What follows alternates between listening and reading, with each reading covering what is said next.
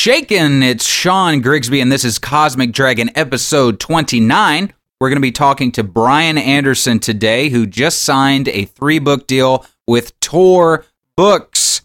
If you don't know anything about Tor and you read science fiction and fantasy, where have you been? Tor is one of the biggies, the big five. But before we jump into that, this is the part of the show where I let you know that I'm an author myself. That's right. I have books out there in the universe for you to gobble up. And I am the author of Smoke Eaters, which is about firefighters versus dragons. It's a Publisher's Weekly starred reviewed book. And its sequel is Ash Kickers. And that comes out July 9th from Angry Robot Books. I also have Daughters of Forgotten Light out in the world. And uh, you can get all of these books at Barnes & Noble, Books A Million everywhere. Everywhere books are sold. Every time people ask me, "Oh, can I get them on Amazon?" Well, of course you can get them on Amazon, but you can walk into a physical bookstore, especially a local independent bookstore, hopefully carrying it. And if they don't, you can ask them to get it. And IndieBound is a wonderful thing that supports your local indies, and you could still get whatever books you want. So not just mine, but you can also get Brian Anderson's and N.K. Jemisin, Naomi Novik, Charlie Jane Anders, all those people. But enough about me. Let's jump into our interview with Brian Anderson. Kick it. Brian Anderson, welcome to Cosmic Dragon. Uh, we are here to talk about you, your books, and things like that. Uh, but the most prominent and uh, most recent thing, I guess, uh, would be you have a three book deal with Tor. What can you tell us about that? Yes, yeah. Hi, thanks for having me on. I'm um, I'm really excited to be here. Um, yeah, the Tor deal. Um, that was that was a unique. Way, it was a kind of a unique story the way it happened. You know, I've been um, an indie kind of hybrid writer for past seven years, and um, I um, find, you know, but tried to break into you know traditional publishing on several occasions and failed miserably. Um, so finally, I came up with um, this one, this recent book. I, you know, I'm still working on the series called The Veil, right? Mm-hmm. And I got a really nice deal from Audible, which sort of shot my chances for getting any kind of traditional uh, deal because they they they you have to give them the audio rights. They won't even you know consider it without it. Right. But my agent, she was kind of in good with one of the um, editors over at uh, over at Tor, and they said, "Yeah, well, well, let's take a look at it." And they really liked it, but again, they said, "Yeah, but we can't offer on it because of the audio stuff." Right. But if you have anything else, we would, sure would like a first look at the next thing you have. Well, I had been working on um, this uh, book the, uh, called The Bard's Blade and I had about four chapters written and a synopsis done. And funny thing is, I sent it to my agent, and she had said, she said, no, no, no, keep working on what you're working on. You know, she said she she said she really didn't care for it. I'm like, oh, okay, well, I'm not even sure she really read it. I think she just wanted me to keep working on my other stuff. So I said, hey, you know, I have this, I still have that, you know. So I sent it back over to her, and then she was like, yeah, well, you know, let's send this and see what they think and um, all they needed was a sample, which was again kind of unusual. Right. And um, just a like uh, maybe a day or two later, they they came back and said, "Now the world here is really big, really complex. we need a full manuscript." Right. So I'm like, okay, well. So I dropped what I everything I was doing, and I banged out a full manuscript. Went over it a few times. Um, got it got it uh, line line edited so it would sort of re- so it wouldn't read like crap, and um, sent it over. Now normally, th- by that time, unfortunately, um, Debbie uh, uh, Devi P- Pillai, who was uh, the senior editor over at Tor, had been promoted. Ah. To yes, so she was no longer working directly with. So I was like, ah, oh, damn, you know. Yeah. So so but they handed handed it off to uh, Lindsay Hall and she, um, who um, Debbie had brought over um, or Davy I think it's actually pronounced yeah. had brought over from um, Orbit mm-hmm. from Orbit and uh, so handed it off to her And you know how long this stuff can take. You've you've dealt with Angry Robot. You've dealt with traditional publishing. You know how you know how how how like you hurt. You just wait for weeks and weeks and weeks, sometimes months, right? right. Well, we sent this over on a Friday. On Monday, we get um, a letter back or um, email email back saying that they were interested and would like to make an offer. Hell yeah! On Wednesday, we had a deal memo. Man, so five. five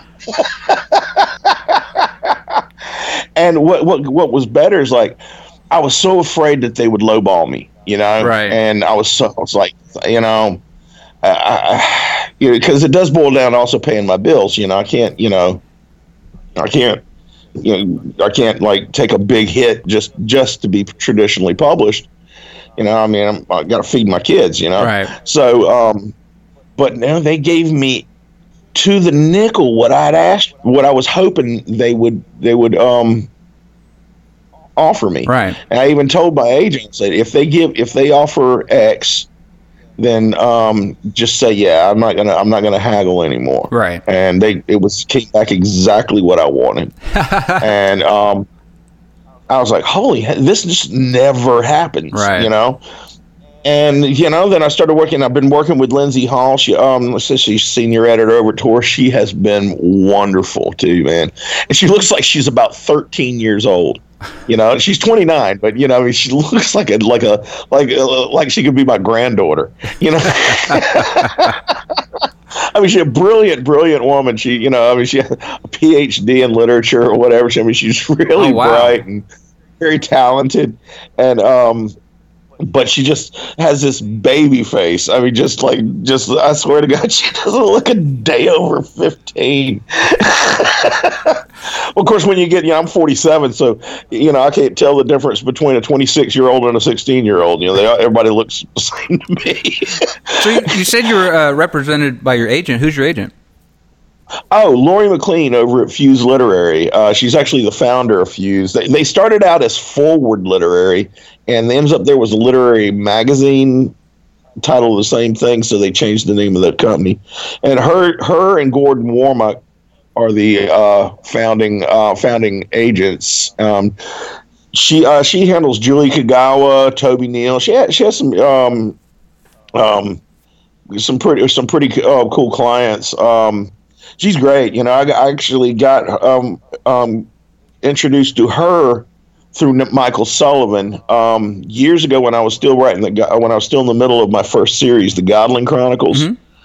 Um, when I was first right dead in the middle of that, and um, I had got I had approached Hugh, Hugh Howey and Michael Sullivan to do a radio bro, uh, blog, uh, you know, um, blog talk radio with me. Right. And they um, and at the time, this was right when Hugh Howey was just breaking the internet with Wool and the whole Silo series. Yeah. And Michael, uh, Michael was killing it too. And he was one. See, Michael was like one of the first of the indies to go over into traditional and like really do well. And um, so he was kind of like a, a, guru for all of us. And I got him, got him and Hugh Howey on a show. I couldn't believe they actually said yes to doing it. Um, but it was the three of us on this on this radio show and um, afterwards, I um, kind of I got you know Hugh Hugh helped me out a couple on a couple different instances, and he's a great guy. I love Hugh to death. Michael, his career was more along the line of what I you know what I needed to try to emulate for myself because you know I mean Hugh uh, caught lightning in a bottle with wool. I mean I don't know if you remember it, but man, oh my God, mm-hmm. it, it was it, it sold. It, you know, he got a. Well, I think he got like a seven-figure print only deal or some crazy thing that nobody ever gets for wool. right. and he was just killing it. So some of the stuff that he was with him was kind of unique to Hugh Howey. You know, I couldn't really, I couldn't copy. You know, apply what he had done to what I was trying to do. So I spoke to Michael and instead, and Michael introduced, you know, gave me some advice on what to do, and introduced me to my agent. And also, you know, I really needed to take that next step. Right. Introduced me to Laurie. Laurie said, you know, she could see my, my early stuff's kind of amateurish, you know. I, I, you know, I was still still learning, you know, but um, she saw. I guess she saw something in my writing and um, just stuck with me until we finally got it done. I mean, we get we did a bunch of pretty sizable um, audio deals uh, before this Tor deal. So I mean, um, it's not like it's been uh, you know complete strikeout everywhere. But um, yeah.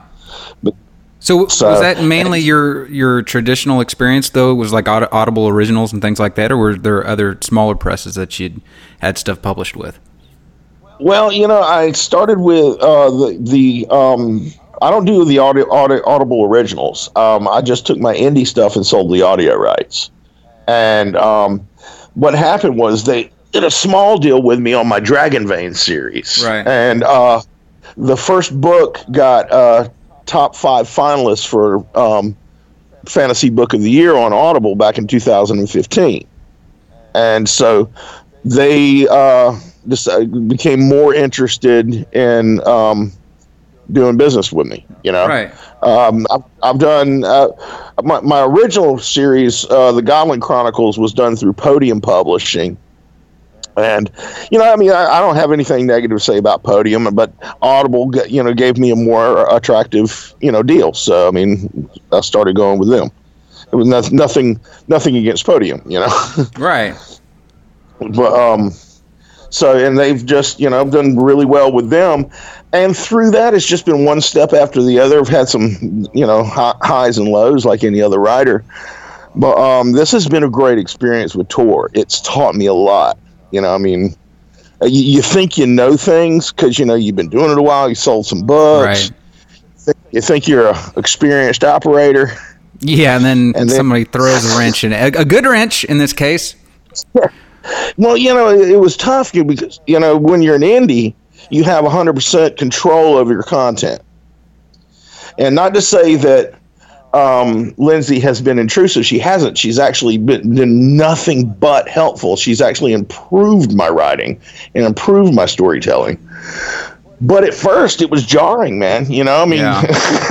yeah. to have somebody send you a bunch of notes back and say, "Oh, the, striking out whole chapters, getting rid of entire fantasy race." You know, wow, it was just eliminated, boom, gone. Now everybody's human, and um, I was like, "Oh my god!" I need, you know, writing new chapters that I didn't, you know, that I wouldn't have normally put in there, right? And but, you know, in letting go of some of that control was was was a little difficult at first, but then when I started seeing how the the end result, how it was coming together, I, I, I sort of relaxed my way into it and started, you know, appreciating that it was be- that it was immeasurably better than it had started out you know? Yeah that ego so, I mean, likes to get in the way. Yeah got to let go of that ego. That's what it you know that's what it really is. It's, uh, it's about your ego letting go of your ego and let and, and, realizing that you're not maybe maybe you're not the smartest person in the room you know? Yeah, yeah. and that well it's tough especially if you know i mean i had 16 indie novels out then that had done well you know? I was like you know i know what i'm doing. Yeah. I understand story structure you know? I mean but it, it kind of makes you a little bit arrogant. And then but once you let let kind of let that go and let somebody help me you know because she doesn't really she's just sort of guides me you know? She says you know keeps me from going too far one way or not you know or or going in in you know kind of like point me in a direction I should be going kind of thing. Yeah. It's not like I have, yeah, like I've lost control over my content. And that's a misconception I think a lot of indies have that you know all of a sudden they're going to take take total control over everything. This is not just not true you know? I view it as as a constant lifelong apprenticeship. Um and going to different editors and through different processes um, that that experience is your master and that's where you know I, it's the whole thing of if you stop learning um, you're done.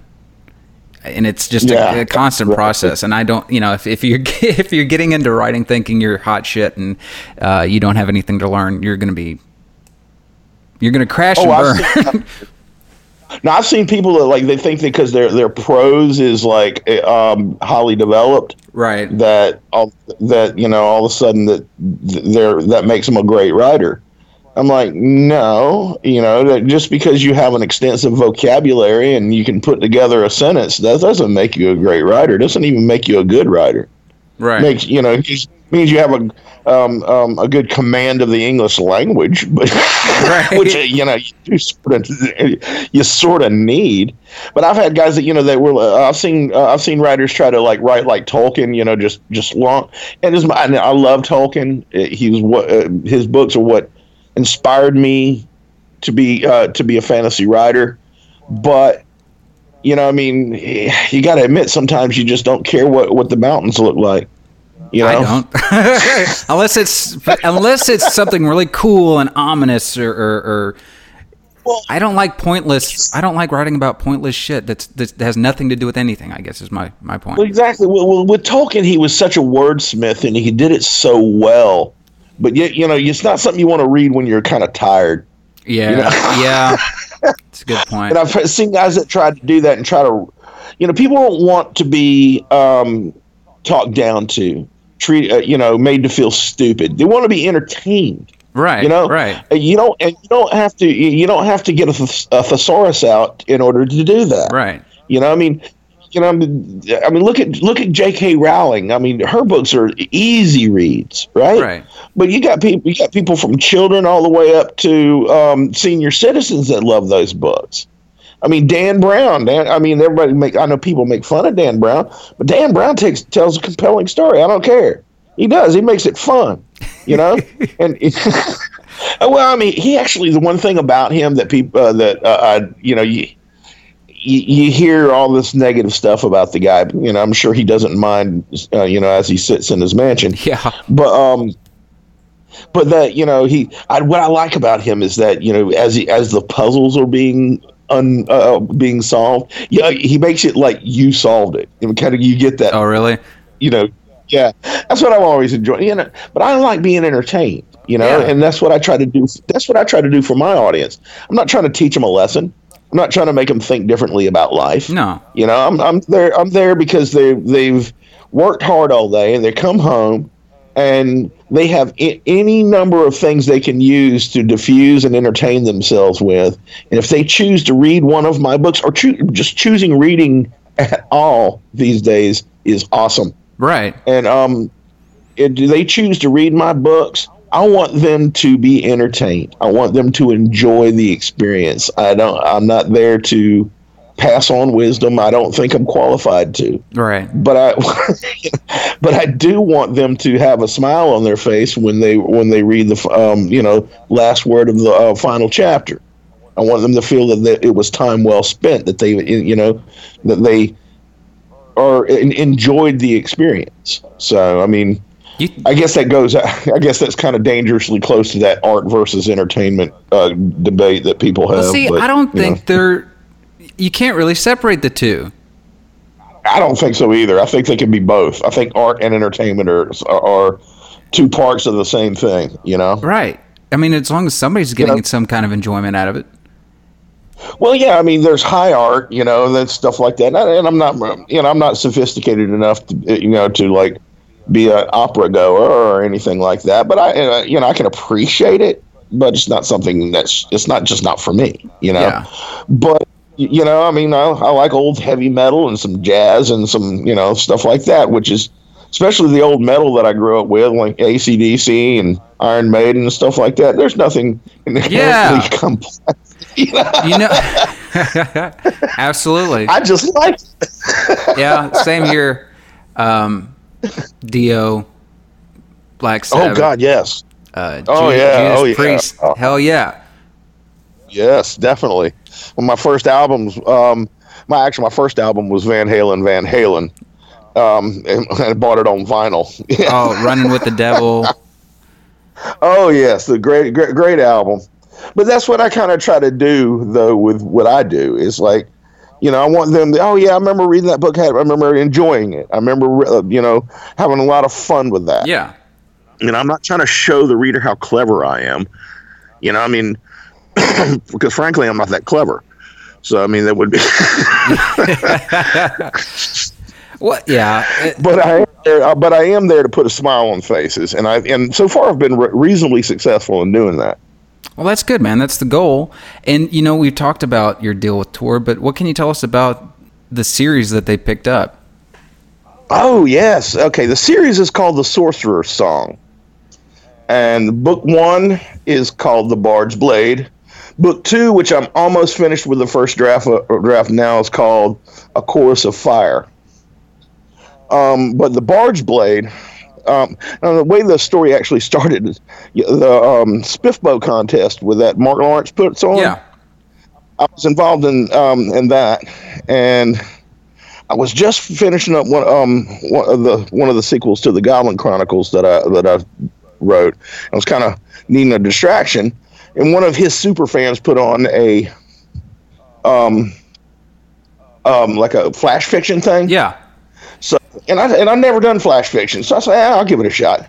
I failed miserably. I couldn't keep it to 300 words, Yeah. no matter how hard I tried. Right. But by the time I was finished with it, I had a not. It's you know sort of gave me an idea for the whole story, and the the, the um, it's you know I don't try to reinvent the wheel. I mean it is a young couple, um, who was forced through a set of unique cir- set of circumstances to leave their home into a new uh, a, a dangerous world with a bunch of magic and returning evils and you know all sorts of stuff that they never imagined possible.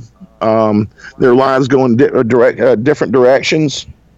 Um, so there's two main characters. You have Lem, and you have Mariah, and the, the most of the throughout most of the book, their plot lines, their their storylines are separate. But um, uh, this kind of hard to pin, pin it pin it down. Um, I'm trying to think of something to compare it to, but um, you know, it's just a fun story about love, loss. You know, finding out who you are, finding out who you're not.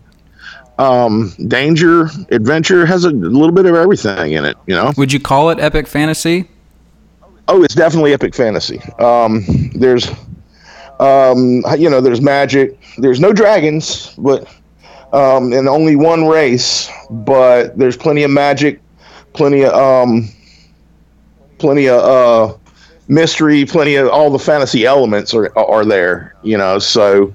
Um, and it is in a secondary world, so it would be high fantasy. The world's called Lemuria, which I named after a uh, mythical island that was supposedly off the coast of India. Okay. Um, I don't know much about the island. I just thought it was a cool name. um, That's all. That's all that counts. I'll take this. and the second, you know, the first book sort of gives you an introduction to, you know, the plot and what's going on. The second book sort of takes you a little deeper into it and what's uh, um, sort of like um, what's the reasoning behind certain things. You know, a lot there's a lot of reveals in the second book, whereas the third book is when the you know the major uh, crisis comes to a head, as you know, which would be uh, predictably. Right. Um, but I, I kept to the three act play sort of sort of format. That you know that's So each uh, book is an act, kind of thing. Each each book is an act. It's there. You couldn't read them really as standalones. Right. I mean, I, I guess you could, but it would be you know because I try to add enough back information, but uh, just enough to where it'd be a reminder to the reader, not necessarily to um, you know if it's been a while since they you know since they read the fir- um, first book to kind of remind them a little bit. But I don't add so much to where you wouldn't need to read the first book. Yeah, I mean, you absolutely need to read the, Yeah. the- well, the book. I understand doing it on accident, but there are people who will not read a series in order for one, which is weird because it's like, what the hell are you doing? Uh, You can't. I, Mm-hmm. Yeah, right. I- okay, whatever. Uh, that's not as bad as people who don't buy any of the books in the series until the whole series is out. Which I mean, better Yeah. late than never. But come on, uh, there will not be another book if you don't buy the first one. You know? Right? Well, I mean, I have a book that I co-wrote with Steven Savile called Akiri, Yeah. and um, he uh, the, all those books are standalones, Right. but with the rec- we're the recurring character of Akiri. I get it. Okay. Um, yeah. So it's like I, I kind of modeled it after the the old Conan novels. You know, to where you know you can you, you don't matter what order you read the Conan books in. You know, Because it's just a, a blip out of his you, life. You may yeah. run up a reference or a character that was uh, that occurred in a prior uh, previous book, but it's not so crucial as to spoil the experience. You know, Right. so I mean, so with all these, yeah, it's three. The, the first book, of course, I always recommend reading, um, because it does give you a little background as to why things are the way they are. But you could read the third book first, and it and you would still be able to enjoy the third book. Well, that yeah. Just you just wouldn't understand certain things, but the things you wouldn't understand sh- shouldn't wouldn't like be so bad as to like the uh, one of the characters in the third book uh, you you meet in the first Right. but and there's a history there and they you know she's the the character doesn't doesn't like Akiri and you don't really know you wouldn't know why she doesn't like Akiri Unless you read the Unless you previous read- book, yeah. but you know it, but it's not, so crucial that it spoils everything you know i mean it's like eh, well you might think yeah i should read the first book and find out why she doesn't like him Right. See, but the, the doesn't affect the plot at all I just finished writing my first sequel because I'd never done it before because uh, I didn't want to write them unless I'd sold them, you know, because uh, that's just how I roll. But I found myself kind of naturally dropping little bits of info just to like, hey, just in case for some weird ass reason you didn't read the first book, and I wasn't like consciously trying to do this. It just felt like uh, I should do it for some reason. But I know that a lot of good idea yeah, I, just to kind of, and also to refresh because you know you don't know how long yeah, it's some been. people yeah some people a year before they you know I mean, if uh, it could be a year or more before they read the second book, especially uh, somebody who's like a voracious reader. yes, they, they'll read one book and then they'll, they'll their to be read pile they're, that they're wading through they they might have read like 15 uh 20 30 even 100 books before they read the next one of yours right, and their you know their mind is completely wiped of whatever.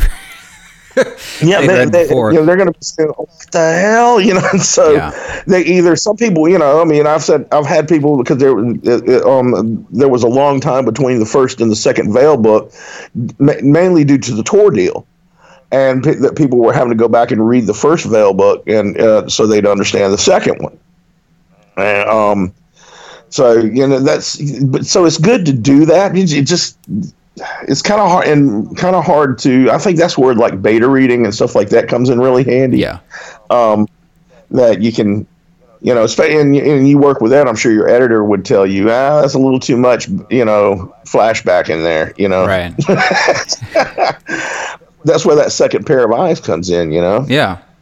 Well, tell us about your writing process. How how do you get a book finished? Oh God. Um.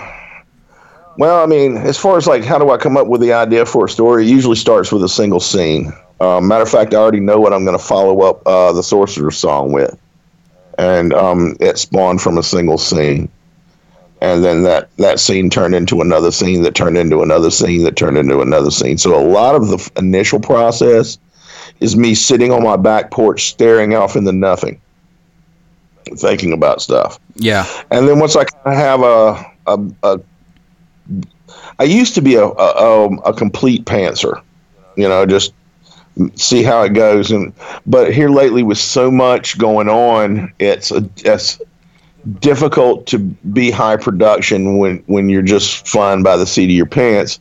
Not to say that I don't enjoy that or that I'm not. I'm saying it's wrong because it absolutely whatever your process is is you know that's what you should do right.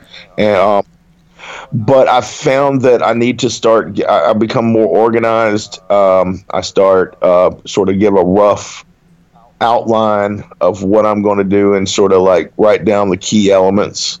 And once I have the key elements, I, I sit back and I think about it for a little while, make sure that's where the direction I want to go. And once once I'm there, then I just sort of you know start. And now with my process, it depends on the type of story. Like uh, with the Veil, uh, with Dragon Vein, with Godling Chronicles, uh, with Akiri, all all my other series, man, if the ten pages without action is a waste of ten pages. So the pacing is incredibly fast. Right. And I make sure that I don't drag on. You know, I mean, uh, but uh, you know, the thing is, it's hard not to sacrifice depth of character when you pace it that fast. Right. You know, it's it's a difficult balance to strike. So what I do then is I just you know I start I, I start writing my chapters out. I bang it out all the way through, you know, without a with very little regard for prose. But you know, after seventeen, however many novels I've written, um, you know, certain things you can kind of do by rote. Yeah. you know what I mean. That you, you just I don't have to lay. I don't have to labor over how to frame uh, dialogue anymore because I've written so much daggum dialogue. Right. It that, just you know, becomes second nature. Yeah, I may change the wording of a dialogue, but how it's framed in a paragraph, I, I don't. I don't even. You know, uh, that's Oh that's yeah, easy. that's yeah. Same here. Yeah. Um, so um, once I do that, then I go back through and I do some polishing. Now with um, the indie stuff, I have a, um, I have two editors I use. Uh, George Stratford over in the UK. Um, I worked with him for probably the past five to seven years. I'm working with him for a long time, and um, depending on the hurry I'm in, it may just get the second pass and straight over to him um, because he knows my writing so well. If he says, "Ah, Brian should have done this," and if he went over again, probably would have done this, and he'll just, you know, and just fix it, you know. Right. Um, and he and he know, he knows how I write so well that I, when I go back through it, a lot of times I can't even tell uh, what he did. You know what I mean? I mean, he can emulate my style s- s- so accurately. So, um, so when I get it back from him, I go back through it again because you know, um, and uh, make sure that's how I want it. Then I have a secondary editor, um, Dorothy Zemach, who she is absolutely brilliant. Um, she has worked with Russell Blake, Libby Hawker, a bunch of people. She's actually now my copy editor over at Tor. Oh wow. Yeah, yeah. Um, I, I asked them to bring her on board because I mainly I wanted to work with somebody who knew my stuff. You know, when it came, you know, just more, more a comfort level on my part. Right. That and she's absolutely brilliant. You know, I mean, she is uh, truly brilliant, and um, she actually works for uh, writing um, textbooks. Um, English as first language, English as second language, stuff like that. And Oh, she wow. travels the world lectures. She actually lives a really, really awesome life. Um, and she's um, like I said, she's just brilliant. And so I send it to her, and she goes back through it and gives it a good copy and line editing for me. Then I go through it one final time and make sure that everything is exactly what I want it, and then that's it. You know, I mean, I, that's not counting working with cover artists and you know interior designers and stuff like that, but that's pretty standard stuff. Right. Um, but um, then you know, and that's that's all there is to it. You know, I mean, and it really also the thing what what's changed is the working with Tor end of it. right. So now that's my indie stuff. Now with Tor, I'm going over it. Okay, I'll blast out the say I'll blast out this first draft of uh, the second second book, right? Right. Then um, I will go back through it. It will take probably four week, two, three, four weeks for me to go back through it, and I'll fix the um, fix the prose, fix the places where I just rushed through, you know, Mhm. to get to the scene, and then I'll stop and I'll leave it um, leave it alone for a week. Then I'll go make do one more pass, just a quick pass to make sure it's uh, just for readability. Right. And the reason I don't go any deeper than that is because there's a fine chance that um, Lindsay's going to get it and want me to make some big changes. And I don't want to. I don't want to. And I recommend this to any writer who is out there. Manage your writing time to where you get the most out of it. I mean, if you know, if you're especially in traditional, and you, I'm sure you'll back me up on this. If you know that you're going to have to change a bunch of things, Mhm. don't yourself to death. You know, make it re- uh, readable so when when the changes are made, you didn't you know spend s- uh, ten days on a part that you had to eliminate. Right. You know? yeah. No, I agree. Some people they just take forever trying to get it perfect. It's not going to be perfect, and you're going to have to fix something. You know, Well, you're going to go over it another four or five times anyway. Right. Why are you doing it at the beginning stages? The beginning stages are about the plot Yeah. and how the story is told. You know, I mean, you're already a professional writer. It's not like you have to worry about, you know, how your prose sounds. I mean, come on. you know, yeah. I mean, that's just you. You've developed that already. Yeah, you're already a, you're already a good writer. I mean, let's take George Martin for example. George Martin's a really good writer. Mm-hmm. I don't think he's any better than Piers Anthony, for example, or or uh, Michael Sullivan. I don't think he's a better writer Right. It, because it's yeah they, they their styles are different. Yeah, you know, but they're both they're all professional writers. It's going to be about the story, Right. You know, Mhm. all the stories. So yeah, if you're if you're if you're signed with a with a um a publisher, you're already a good writer. Stop worrying about that. Right. You know? That's good advice. I I don't even have to ask you that later in the episode. That that's that nailed that down. So so if if, if people can't already tell because I could tell you have a southern accent and uh, Yes. I can tell that it's from Alabama. So I got to know have you read have you met Robert McCammon? I don't even know who that is. What? He's a fellow Bama boy, man. You don't know who Robert McCammon? Oh, he wrote. Uh, you got to check out Boy's Life. That is fantastic. He- I think he's he lives in Birmingham. I met Rick Bragg. Who's that? Uh, he's uh, sort, uh, and I met Winston Groom.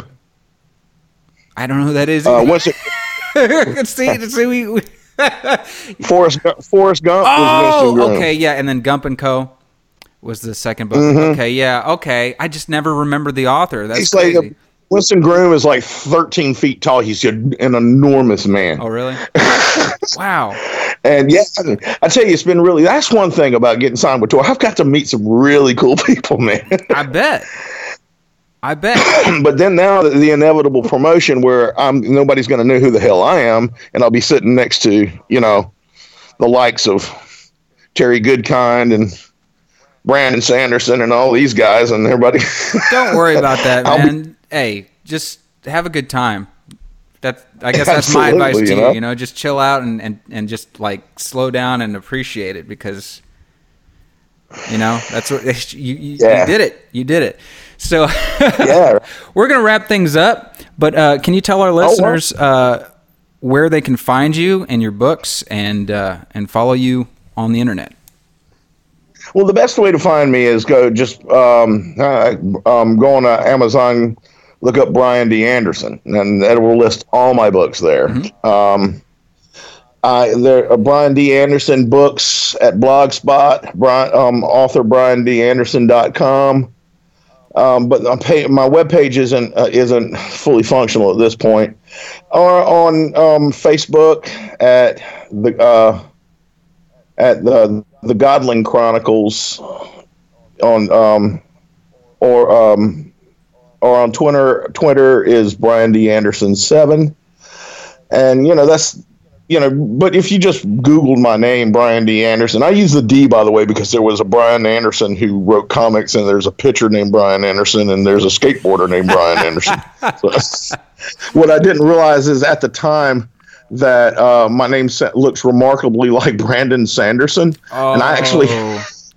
I actually had a guy that was like, "Man, love this! Oh, and I loved your Miss Mistborn series." I'm like, I almost didn't have the heart to tell him, man. Um, that's I'm sorry, but uh, I mean, it's a hell of a hell of a uh, you know a compliment, and I was very flattered. But Okay, I hear you smoking. It's making me want to go out and get get me a cigarette. I wish I could smoke in the house because this would be like some old school, like Larry King shit, where you know my arms crossed and I got a cigarette here, and I'm like, okay, so tell me about your You books. gotta, well, you gotta see my desk. It's like you know, ash uh, ashtrays and um, coffee mugs. I, I have the whole Jack Kerouac thing going on. See, when I when I was smoking my vape, uh, I could I could smoke in the house because you know it's just vapor. But but my wife hated it. She's like, it's not as sexy as cigarettes. I'm like, well, Yeah, but it's less less less killy. It's yeah, it's it, it'll kill you less. yeah, it has, it has that less kill factor. You know, what I mean, but eh, you know, it's one of the vices I've been I've never been able to give up. You know You what, know, man? just- Who cares? You know, as long as you're not like blowing it into people's faces or whatever. Shoot, live your life, live your truth. I absolutely like to blow it into people's faces, but I just don't like to get beat up. So you know what I mean?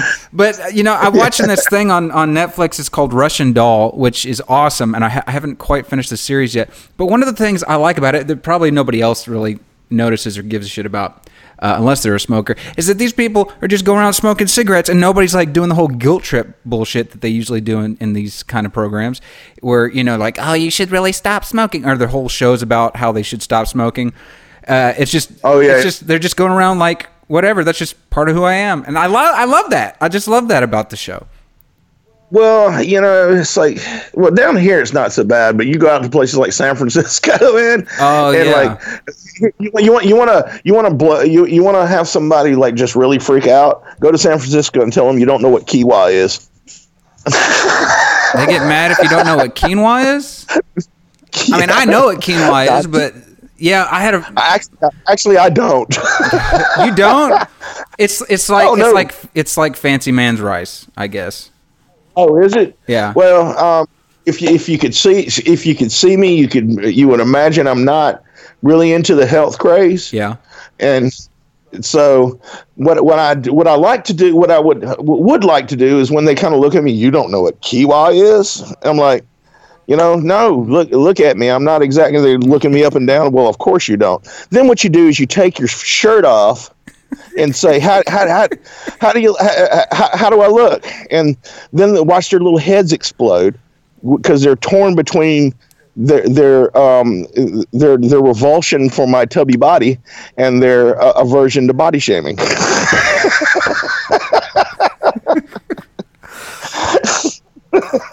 Yeah. What are you gonna And do? I- you gotta be. Oh, how do I? well, yeah. I, my my friend who lives in San Francisco, I I visited him. Uh, the night before I started the whole WorldCon thing uh, back in August, and he told me that like he he he we grew up in Memphis together, and ever since he's been smoking Newports like all his life, and he was just out there on the street, and they somebody somebody unknown to him says, "Oh my God, you look like 80s trash," and I'm like, "80s trash." That's a very specific insult, and I'm, I kind of like it. I was born in the seventies. Well, we were born in the 80s, but like you know, I like the, hey, I like the 80s, so don't don't insult my my my. oh, I grew up in the eighties. You know. No, Uh, not you, man, but them. Oh, I was at WorldCon. I went to WorldCon last year. You did? Yeah. I never saw you. I don't know if you saw me, but out- Oh God, I, I wouldn't. You know, I I was there to meet my agent for the first time in person, and I met uh, Lindsay, uh, um, my my editor at Tor, yeah. and that that was a unique experience. You know, I mean, everybody was very excited to meet me when they found out I was with Tor. Yeah. I was like, "You weren't excited to meet me five seconds ago. you didn't. You didn't even look at me." Oh, so until they found out you were with Tor, they didn't give a shit?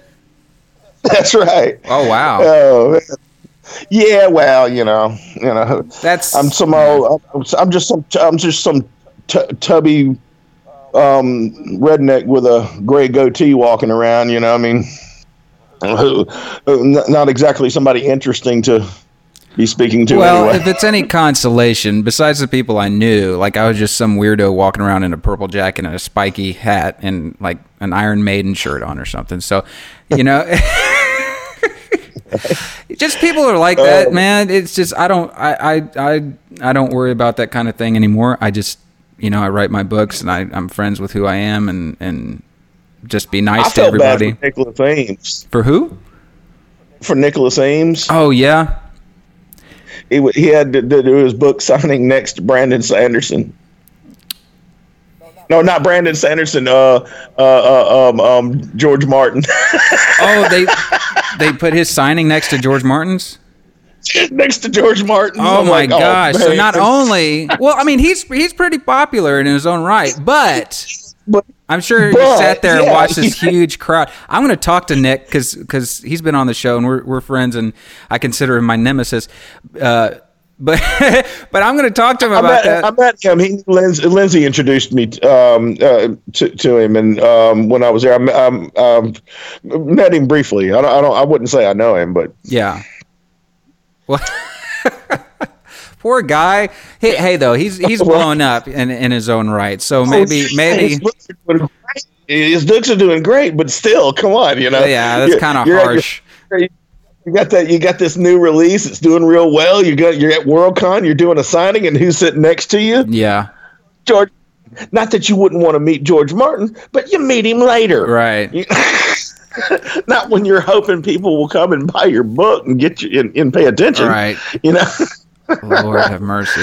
and then I had another friend of mine, um, guy named uh, Ransom Stephens, and he's a, a sci-fi indie sci-fi guy, and um, brilliant, brilliant man. He's um, I'm actually co-authoring a book with him, um, uh, sort of a sci-fi thriller, sort of uh, um, a X Files meets uh, Dan Brown sort of, you know, mystery, but with but with aliens Cool. um anyway he he he um through uh, because uh, my agent was head of the literary end of worldcon last year he got, he was doing a signing and he was right next to brandon sanderson.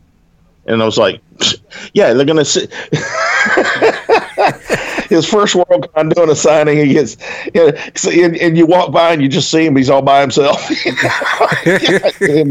I saw see I saw George R. R. Martin. I was and he was wandering around by himself, and I could I was I was sitting there talking to uh, some other angry robot people and and some other authors that I met for the first time, and there comes George R. R. Martin, and I'm like I you know I'm not the type of person that has that reaction of oh I, I shouldn't go say hello. No, I'm a complete opposite. But it's just like I couldn't get away from the group, and I didn't, and I feel I feel like I just totally missed an opportunity. Um, I, I said, "Screw you guys." There's George Martin. and I met yeah, and I met John Scalzi like for a brief second, like at midnight. I, I came over to look for Spencer uh, Ellsworth to hang out. well, how about all the protesters, man? Did you see that shit? Protesters? Yeah. Yeah, that all that bullshit. Protest literacy.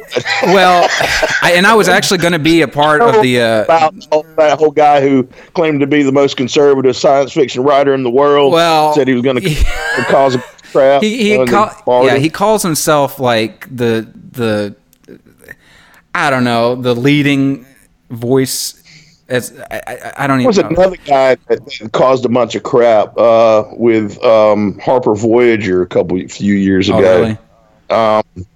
He uh, they didn't want to. Um, he was um, control alt Yeah, right was Control Alt Delete. Uh, Nick, um, somebody or other. Um, Yeah. yeah. what happened, all that really happened was, and I found out what the skinny on this was, yeah? that um, and and enough times passed to where it's okay that I know this because probably I'm not the only one who knows this. But um, what happened was he only had a like a 25% sell through on the last book, so they were only doing a digital, and he got really angry. That's it. So they weren't even not going to publish the whole book. So Yeah. he totally made that up. Oh, Yep. what? See, what the hell? No, well, that's no, no, that's what I Yeah. heard. I, I I have only the people who the, the people who told me this. They had had no reason to Yeah. lie. So I'm sure they believed what they were telling me, but uh, you know I don't want if this guy's listening to think that I'm sitting there outing him for you know Yeah, yeah. if for some reason my- if for some reason my information's wrong. I have no reason to think it is, but my my understanding is why also Harper Voyager didn't um didn't um like react. If you notice, they didn't put out Right. anything as re- as a response because he wasn't. From my understanding, he wasn't even supposed to publish that book because they still had the rights to it. He just did it on his own. Hmm. I was like, dude, and you know, look, you know. I, you have that, that was like in the whole heart of the sad puppies and the rabid puppies and all that stuff that was, you know, that screwed up the Hugo so badly. Do you remember when they tried to nominate uh, Chuck Tingle? I've been accused of being Chuck Tingle, and, and I'm not. I'm not Chuck Tingle. Every, everybody's been accused. I've been accused of being Chuck Tingle. Um, yeah, um, but that was funny what they did because they didn't realize that the sad, sadpuppies.com was not claimed. Oh shit! And, he, and you know exactly what what Chuck Tingle did.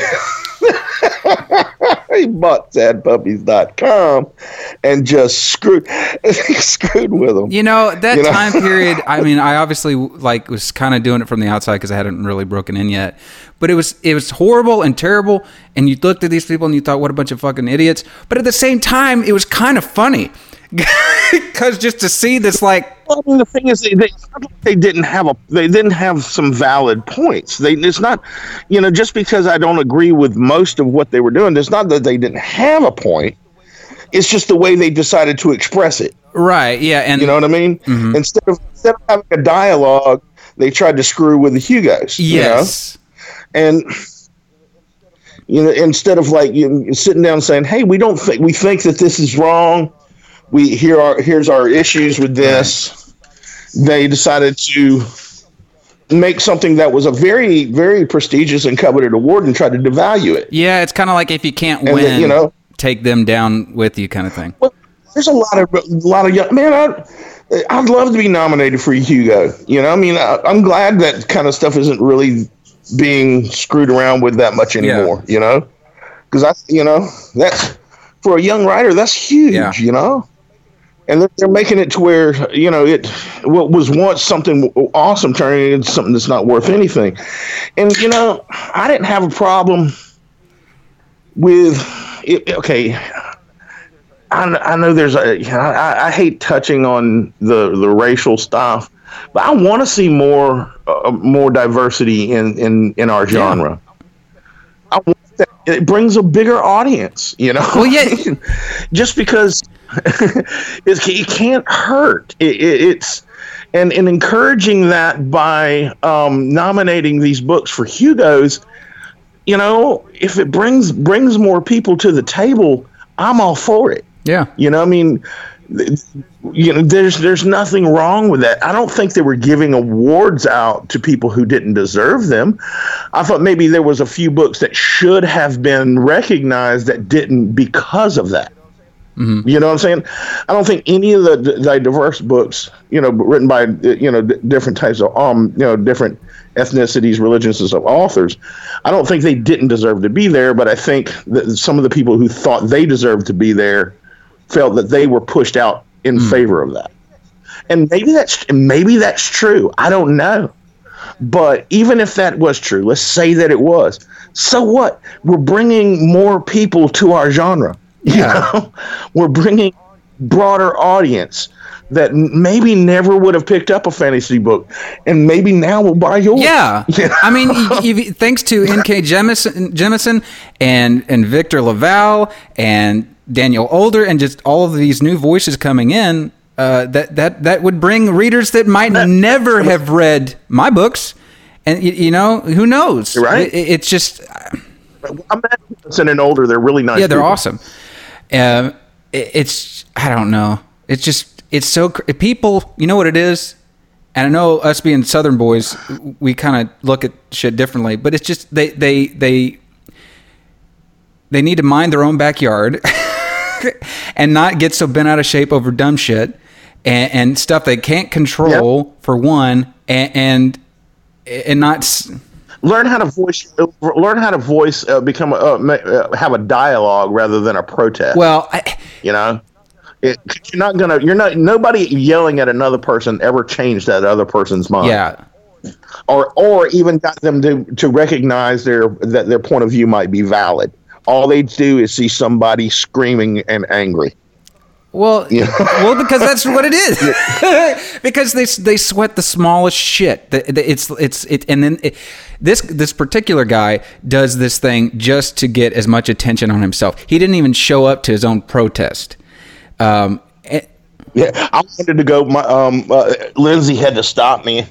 Well, um, I told her I was kidding, but I really wasn't. I was going to sneak up behind him with my best Southern accent. What's going on here, boys? What we're protesting? Book learning? All How right. big a boy are you?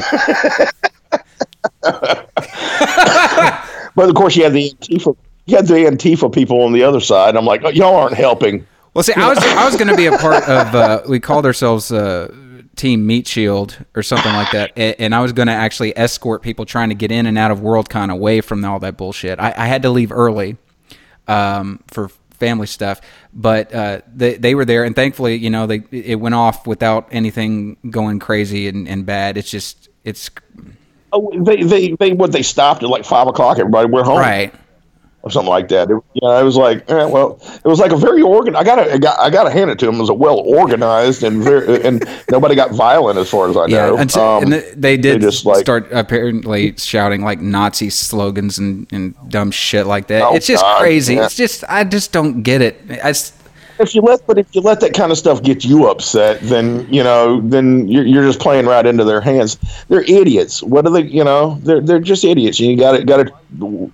Why are you giving credence? Yeah. You know, and l- allowing an idiot to upset you. you and know I think most mean? people have kind of So gotten away from that. It, it it's just I guess a fine line of where is ignoring them the right choice versus like preventing them from like hurting or harassing somebody. Well, you know, I'm, as a writer, I think, and a lot of us writers are free speech absolutists. I'm not going to try to stop them from saying Right. anything.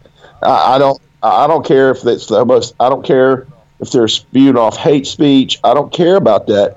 What I, um, you know, that's they can say whatever they want, but long when it, you know when it long, long as it's limited to words. And I know there's a lot of people that disagree with me on this, and, uh, when it comes to hate speech. But what you, what you do is when you take away their platform and you try to shut them down, you validate what they're saying to their followers, and you make and then, and then they become even more entrenched. yeah. I can see that. it has the mm-hmm. opposite effect. It has the opposite effect. Yeah, I mean, okay, oh, come on, come on, don't tell me you're not tempted every time you're on YouTube to click on the one that says banned from whatever the hell. Right? Yeah. You know, it, it- that you makes you want to hear it that much more. You know, so you start banning these people from speaking. All it does is make their followers want uh, that much uh, more. yeah, they took our that they're right, right. to speak. Yeah. Yeah, yeah, you know, yeah, exactly. And so you, you, you know, you want to, you, you, you hate hearing it, and you hate, and it makes it makes your skin crawl, and makes your teeth grind. But if you if you ban these people, all you do is reinforce it. You're you're not stopping it. You can't stop it. You just, I mean, you you might as well try to stop the tide with a uh, with a bucket. It's not going to happen. But you know, you can try to diffuse it in small ways, and you can hope that changes in our society, which come slowly, unfortunately, um, you know, eventually make these people just so insignificant that they're just a new, uh, an, an occasional nuisance.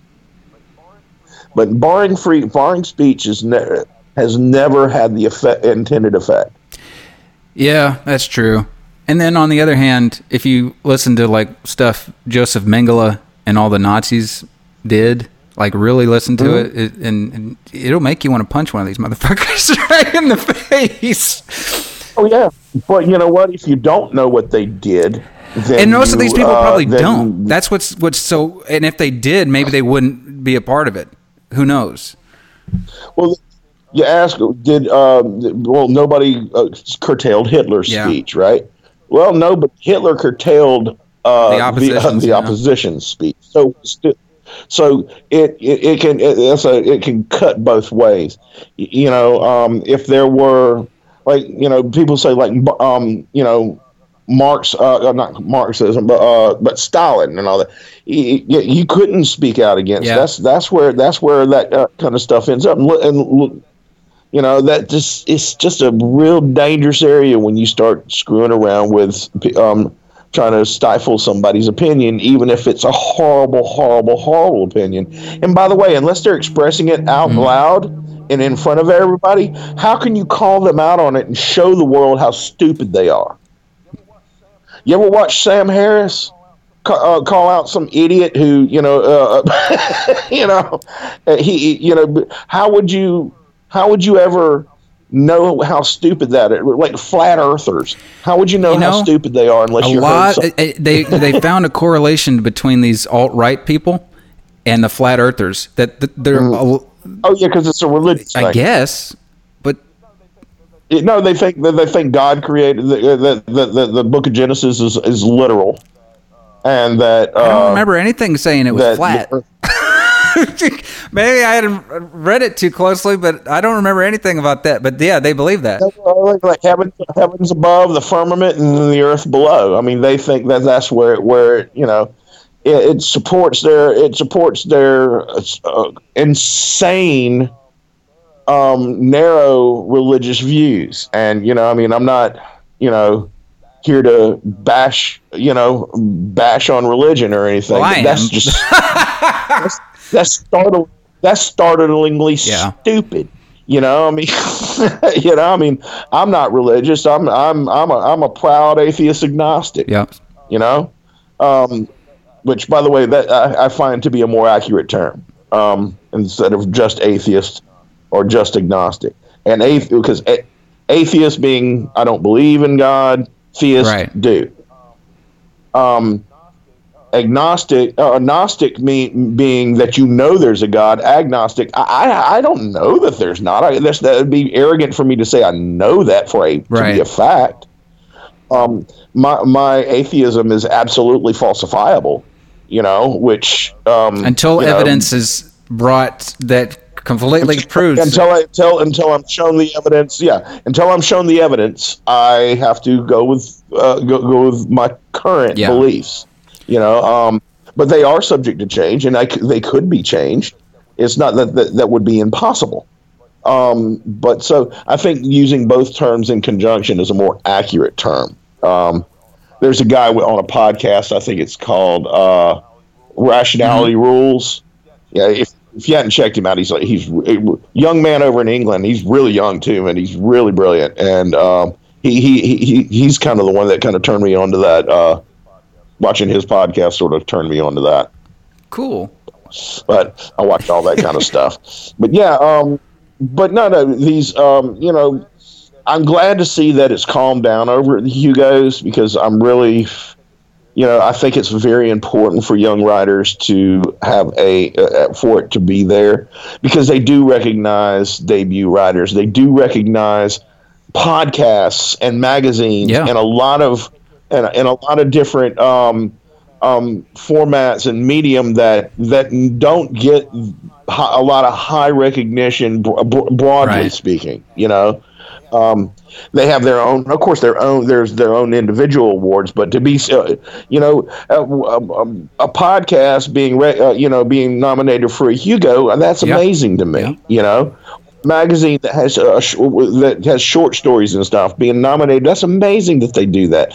Have debut authors, you know, that have a chance to be a part of that, where they would be basically shut out, you know, and. Th- you know, I, I, only would, I only, my only gripe with the, uh, with not just the Hugos, Hugos is the Nebulas and a lot of the other different, you know, different uh, prestigious awards, is I wish they would start recognizing independent authors mm-hmm. a little mm-hmm. bit more. I think they should. I think there should be a category for indie. That's in, a good point. These, At least a category for if you if you want to you know separate traditional. There's been so many, there's been so many great writers to come out of indie, especially over the past few years. Because I'm a part of that first class from 2010 to 2012. Mm-hmm. You know, I'm I was that's that's when I well, that's when I uh, hit my stride. When and that was like right at the beginning of indie. Right. You know. Uh, or when it was like just you know starting to get recognition. But yeah, well, you had Michael Sullivan, of course. Now nobody, a lot of people don't even remember he was an indie. But you had what Jonathan French, um, um, with the Gray Bastards. Yeah, Jonathan French. Yep. The Gray Bastards.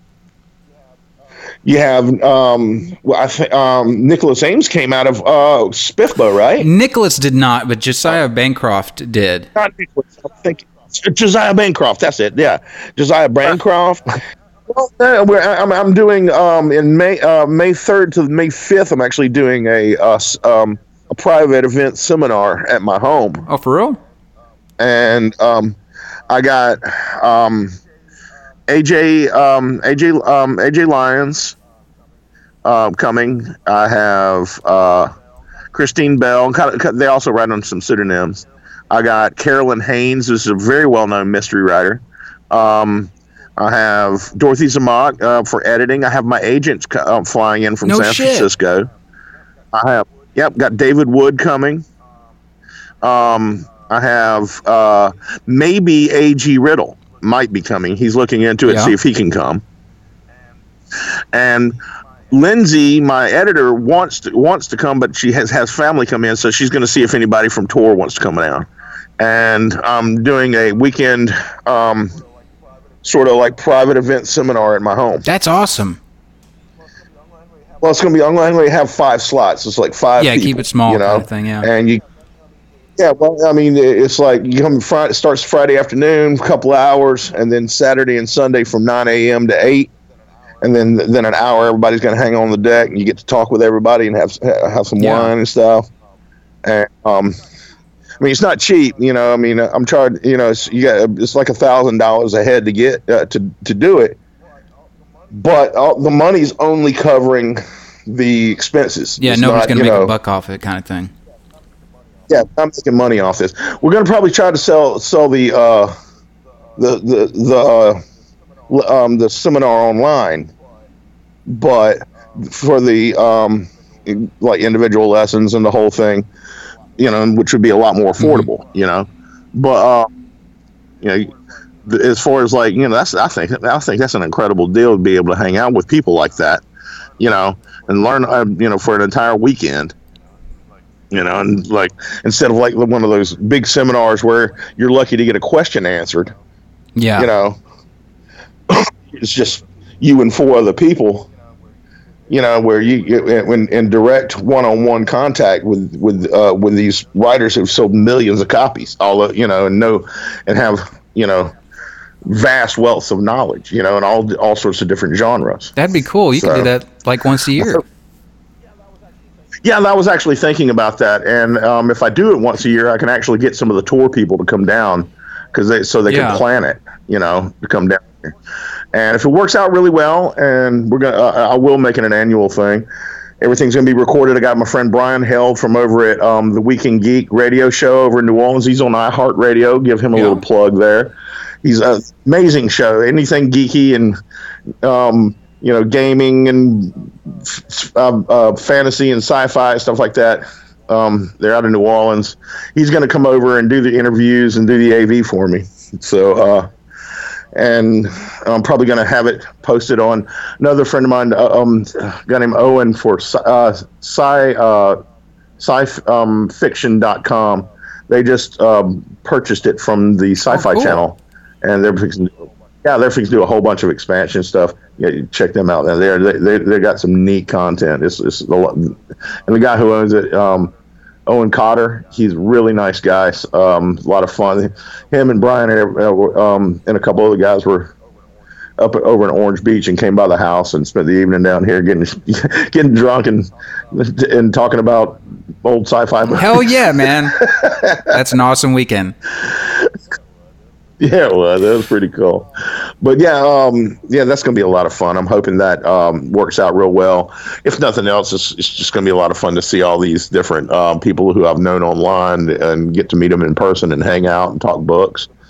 And for the participants, it should be a real, real blast. Um, I said, man, I, I remember when I was first starting out, if, I- if I could have been in, involved in something like that and been able to be up close and ask the kind of questions that you have and that it, that's hard to get answered from people who know what the hell they're Right. talking about. Be able to sit there with the founder of a literary agency, you know, and ask, "How do I get an agent? What what what is somebody looking for in a um in a um pitch letter? What what do you you know? Th- th- what does an agent do? What it doesn't what does an agent not do? You know, so a lot of people they they don't know what the agent does or doesn't do, what they're responsible for, what they're not responsible for. Yeah.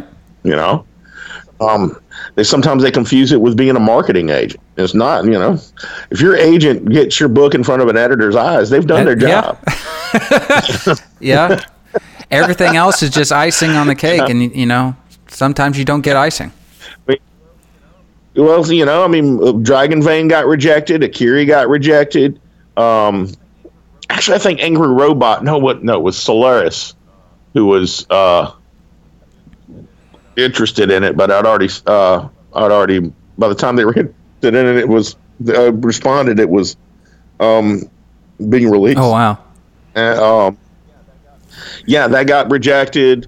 Um, of course, uh, we didn't go. Uh, um, let's see what else. I've, I've been rejected a bunch of times. I mean, that's kind of like Uh, the- the price of of getting to where you are. So Well, yeah, but nowadays it, things are different. You know, you have independent publishing. If you get rejected, that doesn't mean you got to shelve That's the work. true. You can you can publish it yourself. And it's not like it was when I was uh, when I was uh, getting in, into it. There, there- there's real good resources now. I mean, cover artists, interior designers, different marketing avenues that you can you can explore. That you know um, that weren't just weren't around at the time. You know, they were they didn't exist. They came into being because of the rise of independent publishing. Gene Mollica, for example, you know, he's I think he, he, he did he's done work for a lot of really famous uh, fantasy and, and action adventure Yeah. novels, right? And f- five years ago, I couldn't have got his phone number. And he told me that a, a good portion of his business is independent Wow. authors now. Yeah, so I mean, things have really Yeah. changed. So, that's awesome. but Well, well, hey, I know we said we were going to wrap up like uh, 40 minutes ago, that, but uh, hey, man, one hell of an editing. job ah, I'll probably you. leave most of it in. I'll say, well, I'll I'll see what I can do. But hey, thanks for so, so much for coming on the podcast. Uh, you're always welcome to come back, um, if- especially around the time. My pleasure. Yeah. fun, man. I had a lot of fun.